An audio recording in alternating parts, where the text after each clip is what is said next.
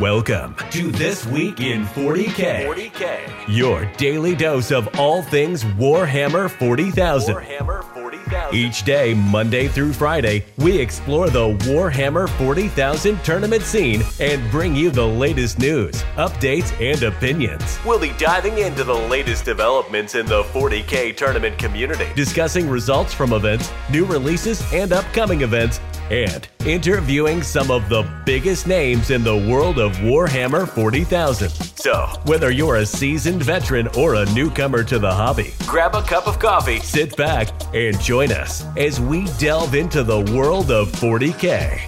Here's your host, Mufasa.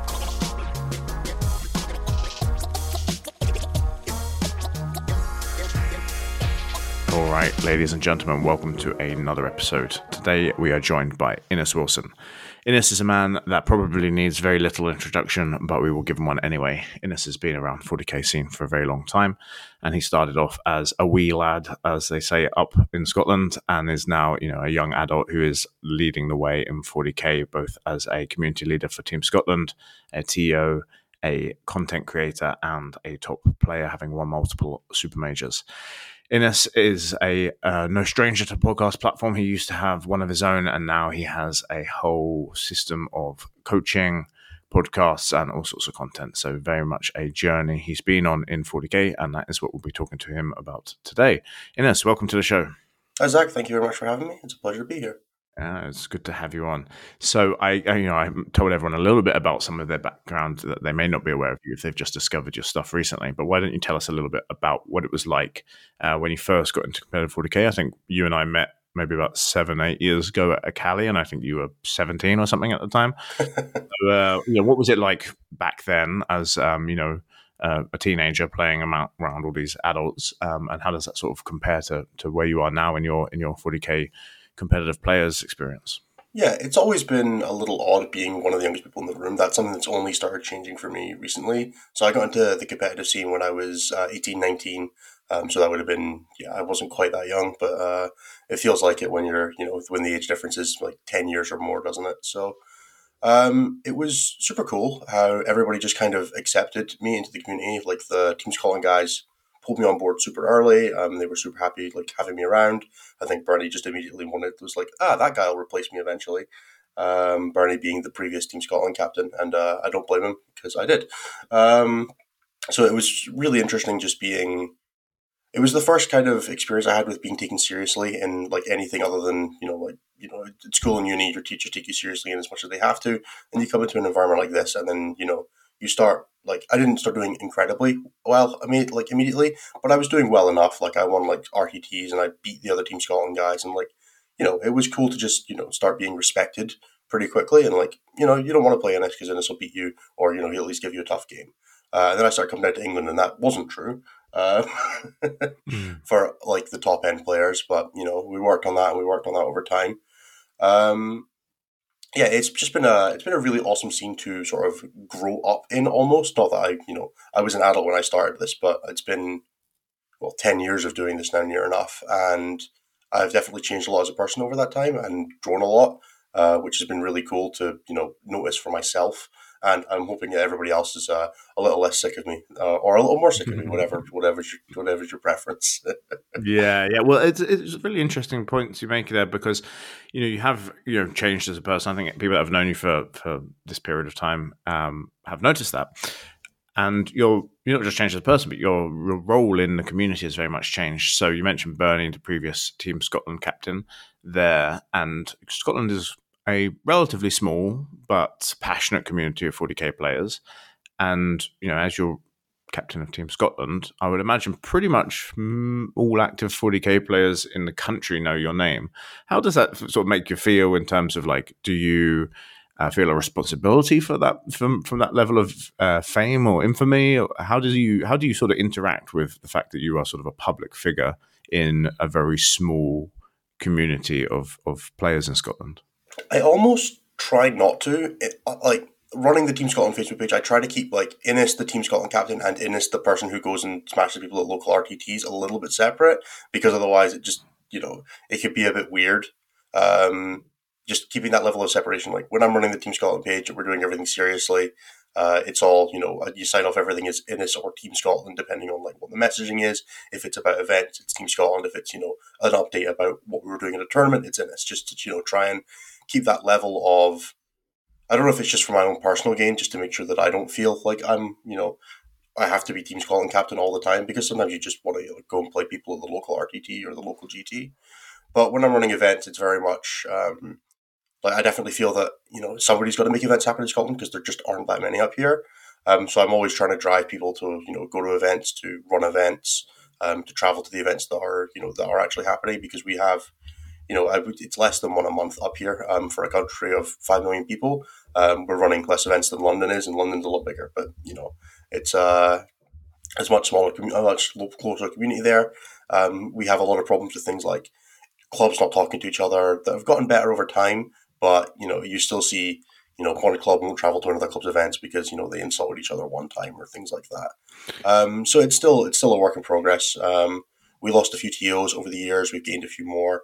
But it's a very small community at that end of things. Um, so yeah, it's um, it's just about trying to keep growing things. The Scottish like competitive community, we're a much stronger scene now than we were. Um, like we have better players consistently. Our top end is maybe a little bit weaker than it used to be, but you know the level of general play has gotten so much higher over the past ten years, which is something you've noticed in every scene across the world. But you know it requires concerted effort from the top players in those countries, and I'm super proud to represent a community that has drawn in that way. Yeah, and obviously Scotland notoriously came third, I think, at the W T C before COVID, or maybe the year before that. But in in my mind, there, you know, just brought brought to brought to life um, Braveheart when you say that you know the different clubs don't talk to each other and they're having all these different beefs. I'm just thinking all these different types of tartans getting together on the moors or whatever with their clan wars, out having these big clan wars. Um, Which I think there is an event called Clan Wars. That is, yeah, that's, that's the event in Scotland, is Clan Wars.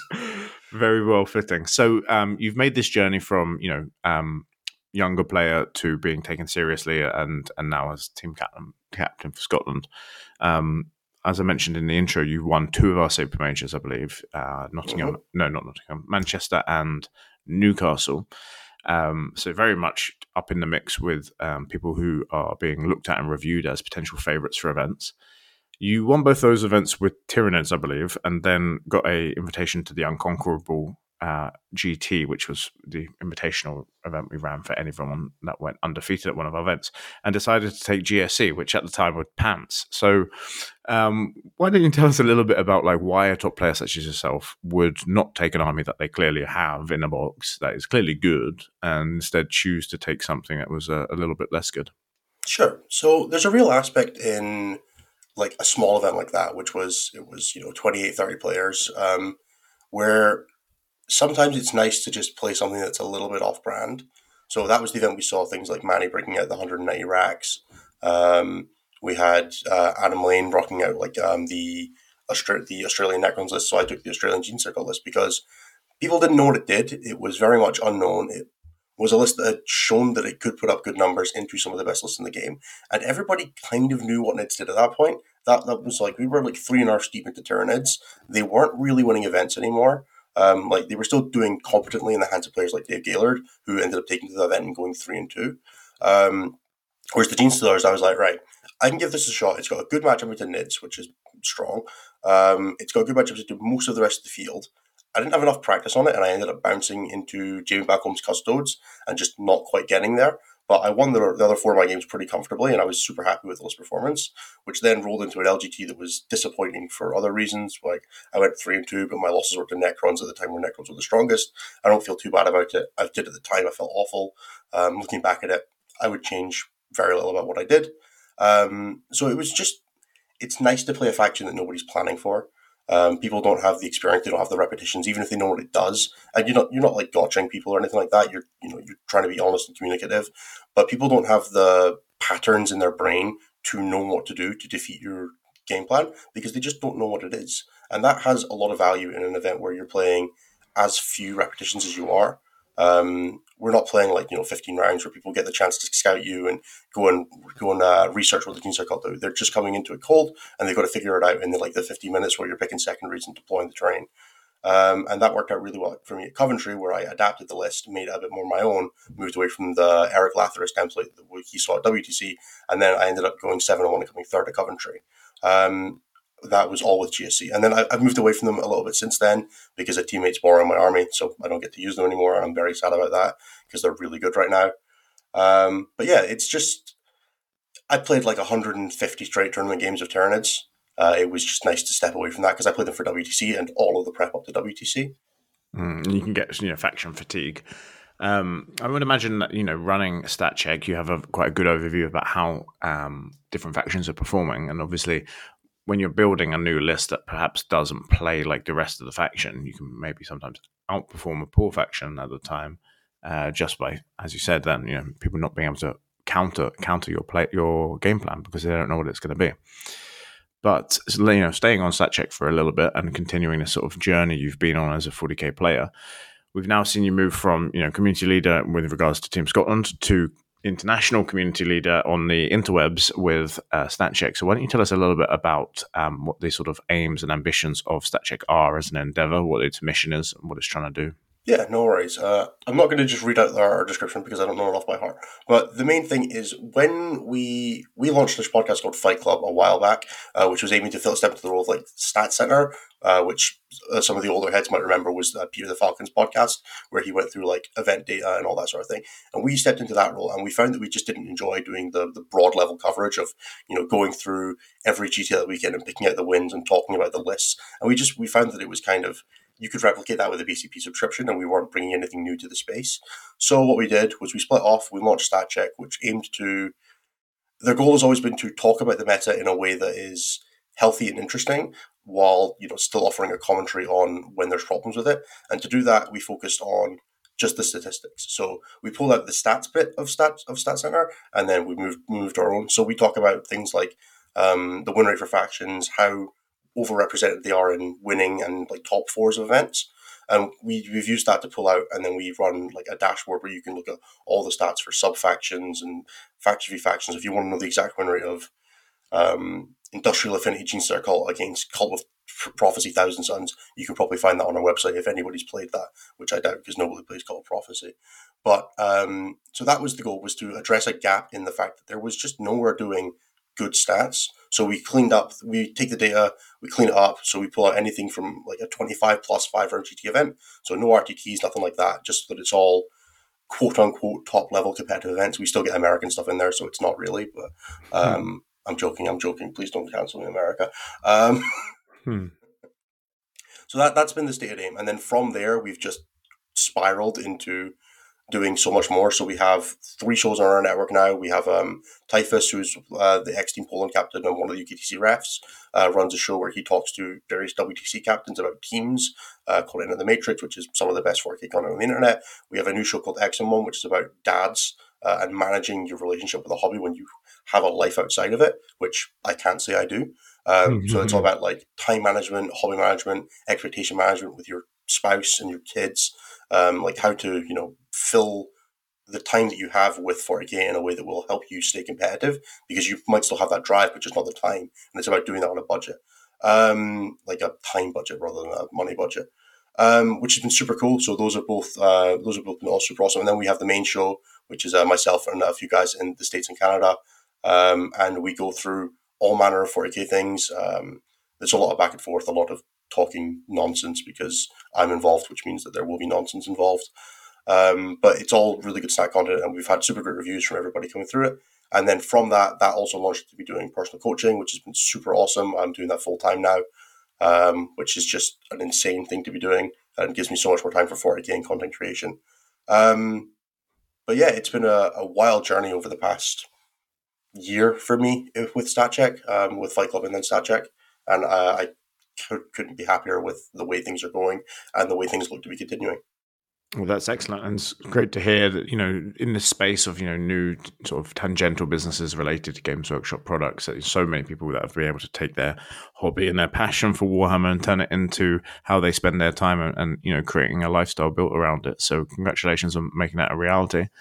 Um, how, how many how many hours a day do you then spend on, you know, obviously this would be classified as work for you because, but it's unpaid work. But so how, how many hours a day do you spend doing paid forty K related work? Uh, I'm up to like five hours a week or five hours a day for like four days a week now at like three times the money I was making at my old job. So I'm doing half the work for more than half the money. And uh, talking about forty K as well. Can't right? complain. Yeah, and it's all forty K related. Yeah. And a bunch of that is doing like stat check stuff, um, which is slightly less money than that, but you know, whatever. It's growing the business and we're working through like Patreon and things like that, which is, you know, I don't really see it come in because it just goes in and then it hides in the bank and I'm like, if I ever need it, it's there. But uh, um, so yeah, it's uh, it's been super cool. And then outside of that, I do a bunch of like the Team Scotland stuff, which is quote unquote work as well, because you know, you're just herding cats constantly. Um, but no, it's, uh, I would say it's for my, my total week, it's like a hundred hours of forty K at this point, like a week now, which might be slightly problematic and, you know, yeah, might... two, two full-time jobs.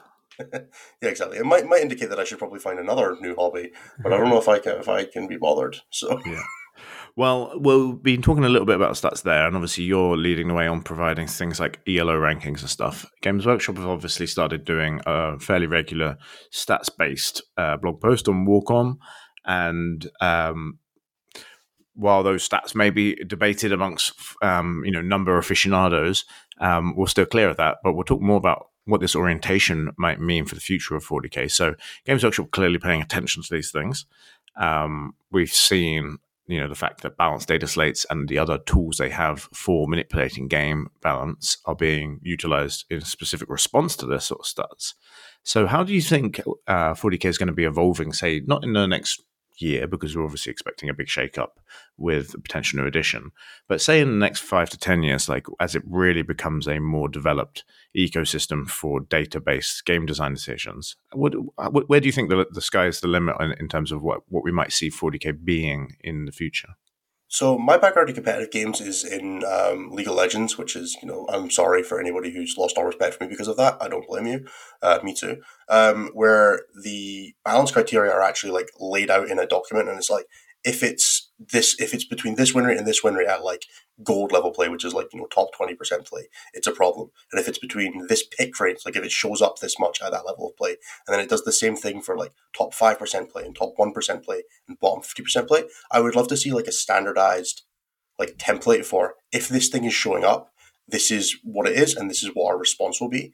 So like you could actually, rather than being super subject to like the whims of fate on balanced data slates where we saw, um, so like the, the balancing pattern the Marines took where it was like, all right, we're going to give them a little buff and then we're going to give them a little buff and then we're going to punt them directly into the sun on power level, um, where it feels like they're, it's kind of arbitrary. I would, I would love to see like the limit being where there's a, an actual process that we can follow to see what's happening. It's like, if it, this unit's not showing up at all and it's not showing up at all, we'll give it like a five percent cost decrease. And if it continues to not show up, it'll do that again. And it's like, it just follows a chain of a pattern. I would love to see that. I think that would be a super interesting way to do it, where we wouldn't have to, you wouldn't have to constantly be in worry of flux about your list just disappearing, because that's one of the biggest things that I think can make the competitive integrity of forty K a little bit, a little bit difficult is that when, once you've committed to an army, it's such a big investment to swap off it. It's not like picking a different character in a video game. And it feels super bad when something like what happens to Admech or Tyranids happens, and I'll say Tyranids because it makes me sad. Um, Tyranids just happens to an army where its competitive viability just drops off the face of the earth. And I would love to see a way that we could, you know, we see the Tyranids have a sixty percent win rate consistently, so we know that the response is going to be this level of category, and we see that it's going to be, you know, we're going to address the problematic stratagems, give them minor points for, and like there's actually a thing there, and you can look at it and you're like, if that happens, I'm probably still fine. And Games Workshop would could have a rubric almost that just said, this is probably what's going to happen if your problem, if your faction is problematic.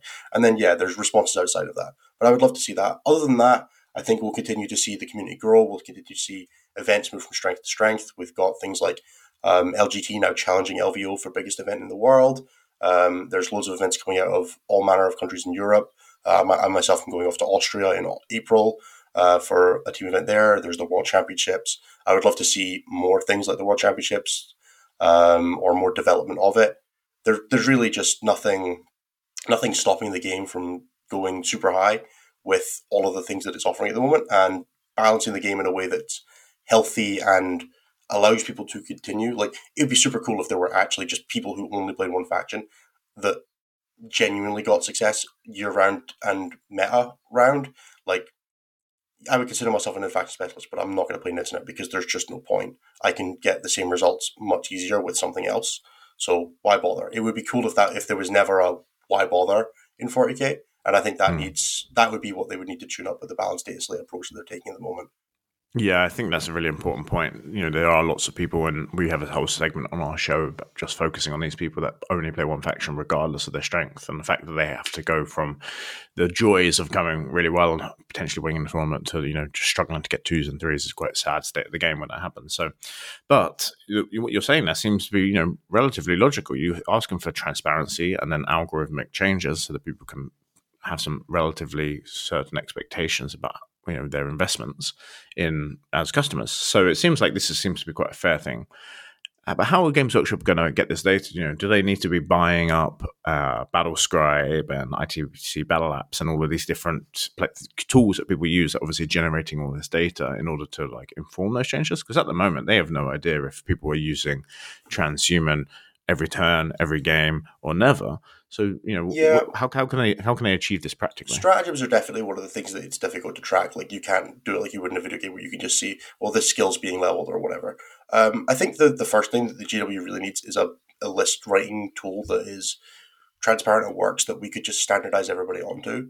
And that way that you could actually process lists from. So if you could just, you know, go into B C P and download the lists for an entire event and then, you know, have a ver- a way of just stripping out all the data from it without there being confusion, where you have like W T C list format, Battle Scribe list format, Battle Scribe simplified list format, all these things where it makes archiving and stripping and processing the data super hard. Like, there was that one L V O where everybody had to do a list in the exact format that it required, and your list got bounced back if it wasn't. Uh, and they used that to pull out a bunch of data, and they got usage statistics on units and H Qs, and, you know, how is this unit taken in relation with that unit? And that's the sort of stuff that I think that we're missing. And I think a standardized list format, or the G, like the G W app, is unfortunately has its issues, um, where it just it doesn't process lists in the nicest way. It doesn't always get everything right. If there was a Battle Scribe version that was, you know, run by G W, that G W could take the information from directly, and whether they're pulling from, like, whether you're looking at usage stats for, you know, the people who go, you could look at it for the people who go X M one at tournaments, the people who go oh and five at tournaments, what's their win rate, what units are they taking, what units are they not taking, what units aren't they winning with. Um, and I think that just having more standardization in the way that we allow information to be used in forty K would be a long step towards that.